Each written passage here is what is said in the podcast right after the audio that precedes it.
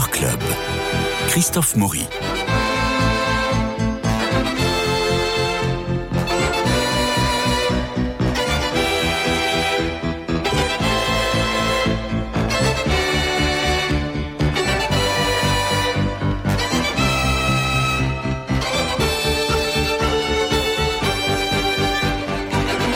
Alors que deux excités ont balancé de la soupe à la tomate sur un tableau de Van Gogh, puis deux autres avant-hier de la purée de pommes de terre sur les meules de Monet, retournons voir des expositions, si vous le voulez bien, non pour sacraliser l'art, mais pour nous nourrir de la beauté. En parcourant cette exposition à l'orangerie, l'exposition Sam Safran, l'obsession d'un peintre, je me disais que la peinture de Sam Safran plairait forcément à Guillaume Sébastien et Stéphane Covio qui nous y emmènent aujourd'hui. Alors Sam Safran, de son vrai nom Samuel Berger, il est mort en septembre 2019 à l'âge de 84 ans à Malakoff où il peignait et vivait. Il a pu échapper enfant à la Ralph du Veldiv et a été élevé par des amis en province et puis a pu fuir avec sa mère et sa sœur à Melbourne. Il en revient en 1951 et s'installe à Paris. Autodidacte, il prend quelques cours de dessin puis suit d'abord sa voie. Il adopte le pastel comme technique majeure, rencontre Giacometti, et oui, le grand Giacometti, qui devient son maître ou son mentor. On va y revenir. Alors allons donc à l'orangerie, messieurs. Et qui commence? Qui a envie de nous présenter sa première toile, son premier parcours? Bah, si vous voulez, euh, si vous voulez, moi, Christophe, simplement pour dire que c'est une exposition euh, très intéressante, très très originale, parce que Sam Safran est sans doute un nom que beaucoup de nos auditeurs ne connaissent pas. Ah ben moi, je ne connaissais pas, du tout avant C'est pas un artiste qui est connu du, du, du, public, du grand public, et par contre, c'est un artiste qui est très connu du milieu de l'art. Mm-hmm. Alors l'art, c'est un milieu oui. avec ses chapelles, euh, avec euh, ses critiques, ses galeristes, euh, les artistes. Et Sam Safran est quelqu'un qui est né en 1934, donc qui est mort en 2019, et qui vraiment s'inscrit dans ce qui était le Paris de l'après-guerre, de l'art, c'est-à-dire la capitale mondiale de l'art. Et Montparnasse avant New York. Voilà. Et donc Paris à cette époque-là, c'était c'était effectivement Montparnasse. Mm. Les artistes vivaient dans les dans les cafés. Les cafés euh, se fermaient très tard, ouvraient très tôt.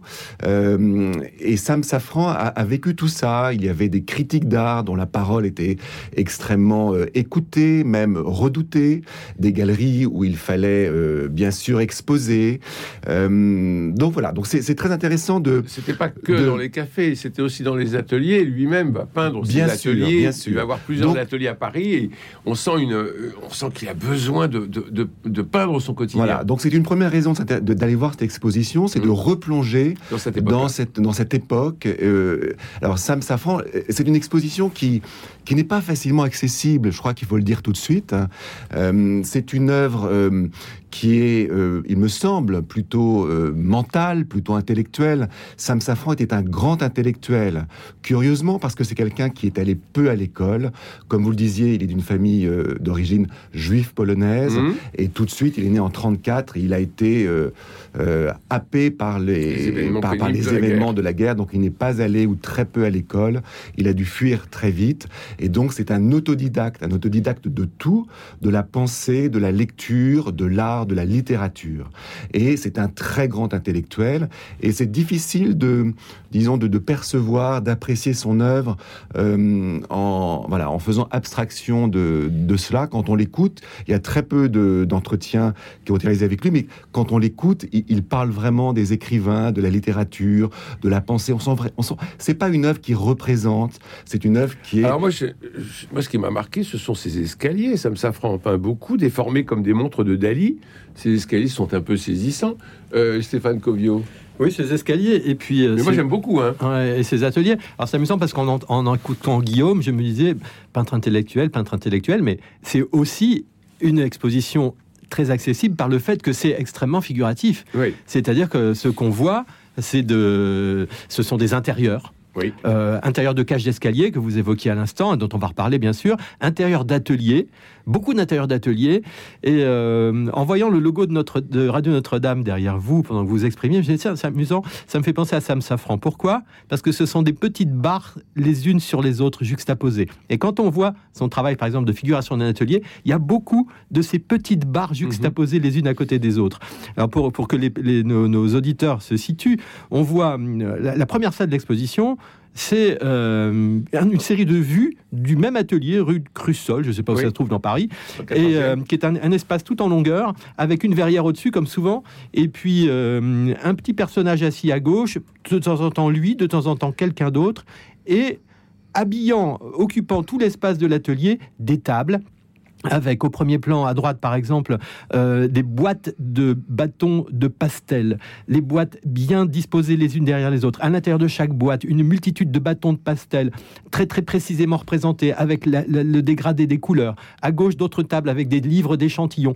On a quelque chose d'incroyablement structuré et précis qui répond au jeu des fenêtres qui sont au-dessus, qui répond au fond à l'empilement des cadres euh, posés le long du mur. Et on a un travail moi, le mot qui m'est venu à l'esprit en quittant l'exposition et qui ne pouvait pas me quitter, c'est le mot précision. Il y a une incroyable précision dans tout ce qui est représenté. Et puis, il y a des variations, puisqu'il fait comme Monet, ou plus ou moins, puisque si, euh, c'est le même motif, le même point de vue, euh, mais un éclairage différent. Et à la différence de Monet, il compose l'intérieur. C'est pas les mêmes choses qu'il dispose. C'est merveilleux de rentrer dans une exposition en commençant par traverser l'atelier d'une certaine façon à travers, euh, à travers cette première salle et, et, et, et l'atelier qui est présenté dans la toile. C'est pour ça que je, je, trouve encore une fois que ce n'est pas une exposition très facile. Alors encore une fois, moi j'adore ça me mm. je trouve ça magnifique, mais c'est pas une exposition facile parce que euh, elle est euh, d'abord ses sujets sont très resserrés. Il y a quatre thèmes qu'il aborde pendant toute sa vie d'artiste euh, les ateliers, l'imprimerie dans laquelle il a travaillé, qui est aussi un atelier, les escaliers et, les jardins, donc c'est quand même très peu, ce sont des vues d'intérieur essentiellement, donc un peu austère quand même. Mmh.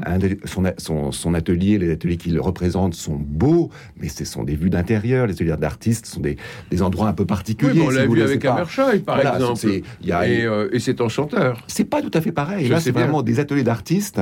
L'imprimerie, c'est une ancienne imprimerie où il y a encore tout ce que l'imprimerie... Euh, Comme les euh, illusions perdues de Balzac. Là, on a la même description. Hein. Et puis, alors, là c'est très intéressant, c'est euh, l'accrochage de l'exposition, qui nous fait vraiment comprendre justement à quel point euh, cet artiste euh, a été un, obsédé. D'ailleurs, c'est le titre de, l'exposition qui est très bien choisi. L'obsession d'un peintre. Justement. justement parce que très peu de thèmes l'ont habité. D'abord la figuration. Il a voulu être figuratif. Vous avez parlé de Giacometti tout à l'heure. Sam Safran a dit qu'il vénérait euh, Giacometti. Vénérer, c'est quand même un, mot extrêmement fort. Ah, vous parlez de Montparnasse, ils étaient dans le même quartier. Hein. Il a fait le siège de son, atelier jour et nuit pour mm. le rencontrer, pour le parler. Et cette, rencontre avec Giacometti a été une rencontre absolument choc, complètement. Et là, et là il est devenu complètement à, rebours, à contre-courant euh, de ce qui se faisait à l'époque où euh, l'abstraction, des nouvelles écoles, enfin, tout mm. fleurissait. Mais il a voulu être résolument figuratif. Hein. Euh, voilà. Et donc l'obsession, c'est ça, c'est l'obsession de la figuration, de quelques thèmes seulement, et puis d'une obsession. Effectivement, euh, Stéphane parlait de cette précision. On sent bien le, le travail, un travail laborieux dans l'atelier où c'est quand même il fait quand même assez sombre euh, en général. Stéphane. Oui, quand Guillaume parle de Giacometti et de l'obsession, j'ai en tête euh, ces visages sculptés par Giacometti, modelés en fait par Giacometti. Mmh. Euh, Giacometti avait une obsession qui était cet espace précis qui se trouve entre autour des deux yeux, du nez et du haut de la bouche. Mmh. Euh, pour lui, une expression se jouait fondamentalement dans cette sphère-là, et il a passé des années et des années et des années à travailler cette sphère-là dans les visages des personnages qu'il représentait. Et on voit bien qu'il y a quelque chose de commun dans, dans, une focalisation sur quelque chose de précis dans le travail de, de Sam Safran. Euh, vous parliez aussi tout à l'heure de resserrer. J'ai réagi intérieurement au mot resserrer euh, quand vous avez utilisé cette expression parce que resserrer, il y a beaucoup de choses resserrées. Euh, il y a, vous parliez de l'atelier de tout à l'heure comme un lieu, mais moi je vois surtout cet atelier comme un, un, assemblage de motifs. tout à l'heure, je parlais des, bâtonnets de, de, de, pastels qu'il y avait dans l'atelier. Eh bien, dans l'imprimerie Bellini, il y a d'autres objets. Il y a les briques du mur il y a euh, les pierres de lithographie, il y a les livres d'échantillons aussi, il y a toute une série de... Il y a la structure de la charpente métallique euh, de, de l'atelier qui est là. Et on sent qu'il y a, y a tous ces objets qui, euh, qui construisent quelque chose. Le rapport du peintre, le rapport du peintre et de l'atelier est quelque chose de fondamental. Moi, j'aime beaucoup visiter des ateliers de peintres et voir comment ils travaillent le matin, ou enfin quand ils arrivent. Il y en a qui commencent par nettoyer des pinceaux, il y en a d'autres qui écoutent la radio et qui se font un café, qui commencent à traîner. Il y en a qui déambulent beaucoup dans l'atelier. Et je me souviens, j'avais demandé à, Pierre Soulages, euh, quand vous entrez dans votre atelier, puisque personne ne peut y aller, euh, sauf lui, je lui dis qu'est-ce que vous faites? Il me dit euh, j'attends. Je dis mais vous attendez quoi? Il me répond j'attends d'oser. Et c'était formidable. Mais le rapport du peintre et de l'atelier est fondamental. C'est un rapport très intime et à la fois un rapport de rejet et un rapport aussi où on se retrouve et on se retrouve bien pour travailler et quelquefois on peut pas en sortir tellement on y est bien. Et là, les, ateliers de Sam Safran, il a été, je crois, dans quatre ateliers dans Paris. Euh, on sent qu'il le peint pour à la fois dire ce que Freud appelle son Heimlich, mais euh, cette espèce de cocon, mais aussi cette espèce de rejet. Et, euh, et j'ai trouvé ça merveilleux à voir. Il y a, d'ailleurs un film dans l'exposition qui est très intéressant, qui est assez court. C'est un extrait de 4 minutes d'un film plus long qui a été d'une heure à peu près sur Sam Safran. Et on le voit travailler dans l'atelier. Et euh, c'est très intéressant euh, de voir euh, la manière qu'il a de prendre un bâtonnet de pastel, puisque c'est surtout du pastel qu'il, avec le pastel qu'il travaille, la manière dont il l'applique sur le papier, la manière, le temps. Vous parliez de, de, Soulage qui attend. Euh, on voit euh, ce geste qui va et ce regard qui va sur le papier, le temps qu'il y a entre deux moments où il va faire quelque chose sur, le papier. Il y a quelque chose de, très fort dans, ce, dans cette vision de l'homme au travail dans son atelier. Oui, oui, mais c'est, et, ça, c'est, quelque chose, je trouve, de très bien fait dans cette exposition, c'est qu'on rentre dans cette intimité. Oui, j'aime, bien votre, votre interrogation, euh, Christophe, en tout cas ce que vous dites sur l'atelier, parce que on, ne le voit pas, euh, Sam Safran, il ne se représente pas. Jamais. Il, ne représente pas quelqu'un, un artiste euh, travaillant dans ses ateliers, mais on peut quand même se demander s'il ne s'agit pas d'un autoportrait de ces ateliers qu'il fait. Il y a un côté exhibition. Et, le titre, encore une fois, de l'exposition, c'est Obsession d'un peintre. Donc, euh, Sam Safran est vraiment un obsédé de la technique.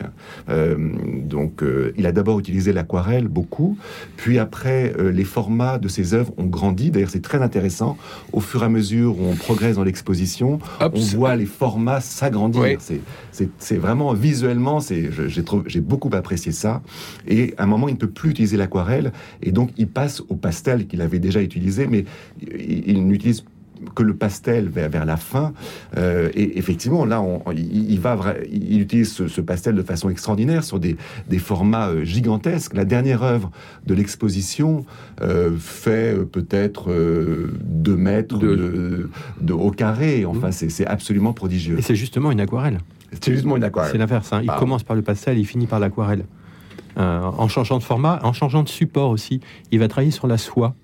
Euh, il, a, il, a, été très marqué. Bon, il a, comme vous disiez, il est autodidacte. Il, il s'est formé auprès de différentes personnes et il a été marqué notamment vers la fin par un artiste euh, asiatique qui, qui, lui a proposé le travail sur soi qui était quelque chose de tout à fait particulier. On a, on a sous les yeux, c'est rare d'avoir dans une exposition euh, du papier et de la soie. Hmm. On est habitué plutôt à avoir de la peinture sur toile, comme on le voit habituellement. Et c'est d'ailleurs davantage un travail de dessinateur le dessin est éminemment important dans tout ce qu'on voit, la précision du dessin. Il y hum, la, fin de l'exposition, ce sont essentiellement des motifs végétaux. À un moment donné, c'est une, histoire précision hein. incroyable. Oui, euh, parce que euh, Zhao qui lui a prêté son atelier euh, dans les années 60. Il y est allé et il s'est, il s'est trouvé dans l'impossibilité de travailler dans l'atelier de Zhao à cause de la présence d'un philodendron immense qui captait son attention et qui n'arrivait pas même à dessiner. Et c'est devenu par la suite une obsession d'ailleurs. La représentation des feuilles de philodendron euh, qui occupent tout l'espace jusqu'à envahir. On a l'impression d'être dans une forêt vierge, un papier peint de feuilles de philodendron entremêlées. quand on dit entremêlées, c'est amusant parce qu'il y a à la fois une impression de confusion, mais quand on s'en approche, il n'y a aucune confusion. Hmm. Il y a les, clairs entre les feuilles, le, blanc qui est derrière, la superposition des feuilles, les tiges ceci, les tiges cela. Enfin, vous voyez, un spécialiste de philodendron, il retrouvera tout ce qu'un philodendron comporte comme détail anatomique Et puis un Mais petit c'est un travail de personnage. folie, c'est un travail de folie. Ce, ce- C'est un travail de folie, Ce, vrai. détail, enfin, c'est vraiment de la, de la dentelle, j'allais dire. Et puis à chaque fois un personnage. Et il y a vraiment une constante dans son travail qu'on a déjà évoqué à plusieurs reprises, mais dès le début, dès le début de l'exposition, parce qu'il faut noter quand même que l'exposition commence avec euh, la fin des années 60, 69, 70. On se ça se termine quasiment avec sa mort euh, 2019, mais on n'a pas le safran d'avant, ou très très peu. Il y a juste un pastel d'un style totalement différent, un chou magnifique d'ailleurs, hein, euh, avec des, des- des- des lumières dans des. Il y a, en fait, il y a des verts, il y a un fond orange derrière et un rapport entre les deux. C'est éblouissant comme tableau. Moi, j'avouerais que il m'a beaucoup séduit. euh, je ne sais pas ce que vous en pensez, euh, Guillaume. J'ai beaucoup aimé le chou de l'entrée.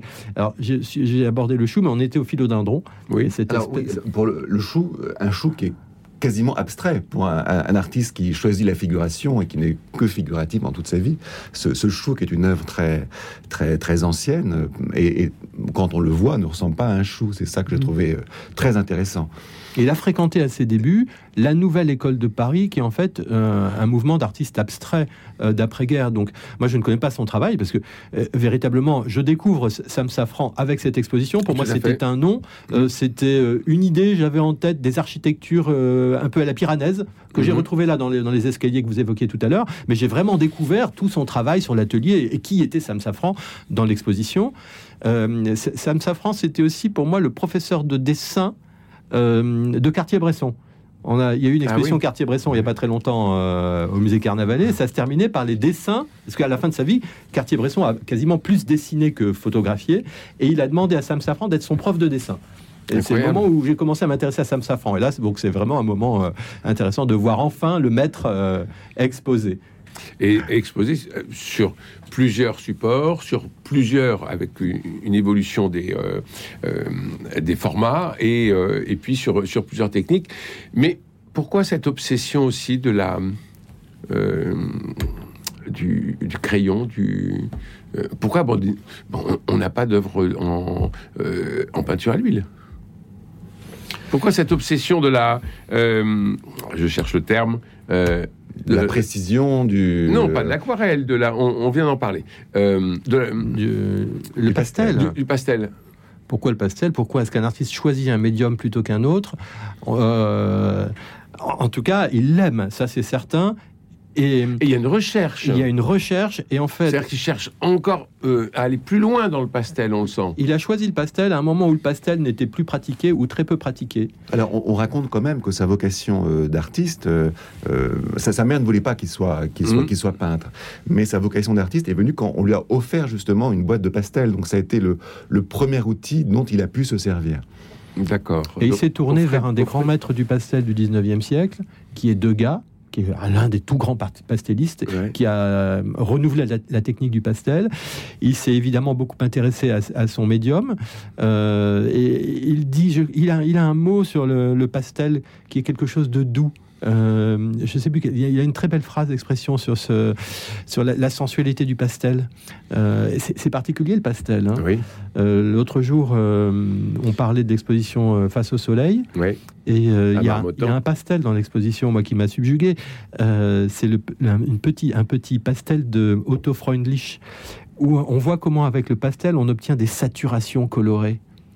Euh, et ça me f- là, je reviens à Sam Safran, c'est-à-dire que dans le détail, de- par exemple, dans ces ateliers, on a des endroits qui sont de purs morceaux de saturation colorée. Mhm. Euh, notamment, on a des pans de murs bleus d'un bleu invraisemblablement bleu. On a la figuration du pastel lui-même à l'intérieur du tableau, le pastel Mhm. figurant du pastel. Et puis Dans tout ça est extrêmement encadré. C'est assez intrigant ce, ce mélange entre la capacité du pastel qui est, qui est d'exploser d'un point de vue de la couleur. En fait, c'est amusant ça aussi, parce que quand les gens, quand on dit couleur pastel, on pense à un rose pâle ou à un bleu pâle. Or, le pastel, quand on le regarde pratiquer, quand on voit œuvres, c'est intensément coloré. C'est oui. puissamment saturé en, en pigments. Euh, et là, là, évidemment, ça l'est. Et c'est en même temps un mélange entre des micro-saturations euh, et une structure euh, parfaitement tenue. Tout est extrêmement tenu par le dessin dans. Donc, sa à voir à composition. l'orangerie, c'est jusqu'au 23 euh, janvier, Sam Safran, l'obsession Et, celui de l'orangerie est important, Christophe, parce que euh, l'exposition avait été décidée du vivant de Sam Safran, qui se réjouissait vraiment que son œuvre soit montrée juste en dessous des, des nymphéas de, de Monet. Alors, euh, parlons un peu d'actualité. Euh, vous êtes allé voir la, la FIAC alors, oui, alors c'est plus Alors, la FIAC, c'est plus Alors, la FIAC, c'est Arbazel. La semaine dernière, c'était la grande semaine de, Voilà. de l'art et de l'art contemporain à Paris.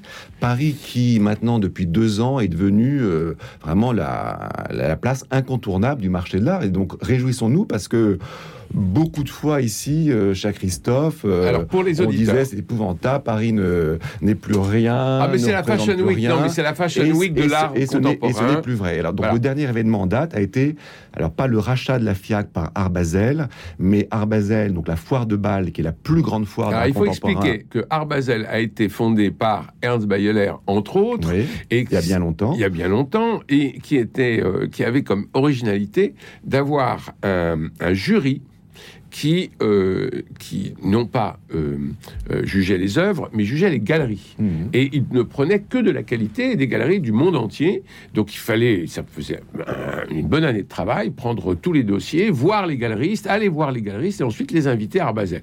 Arbazel, c'était un truc extraordinaire.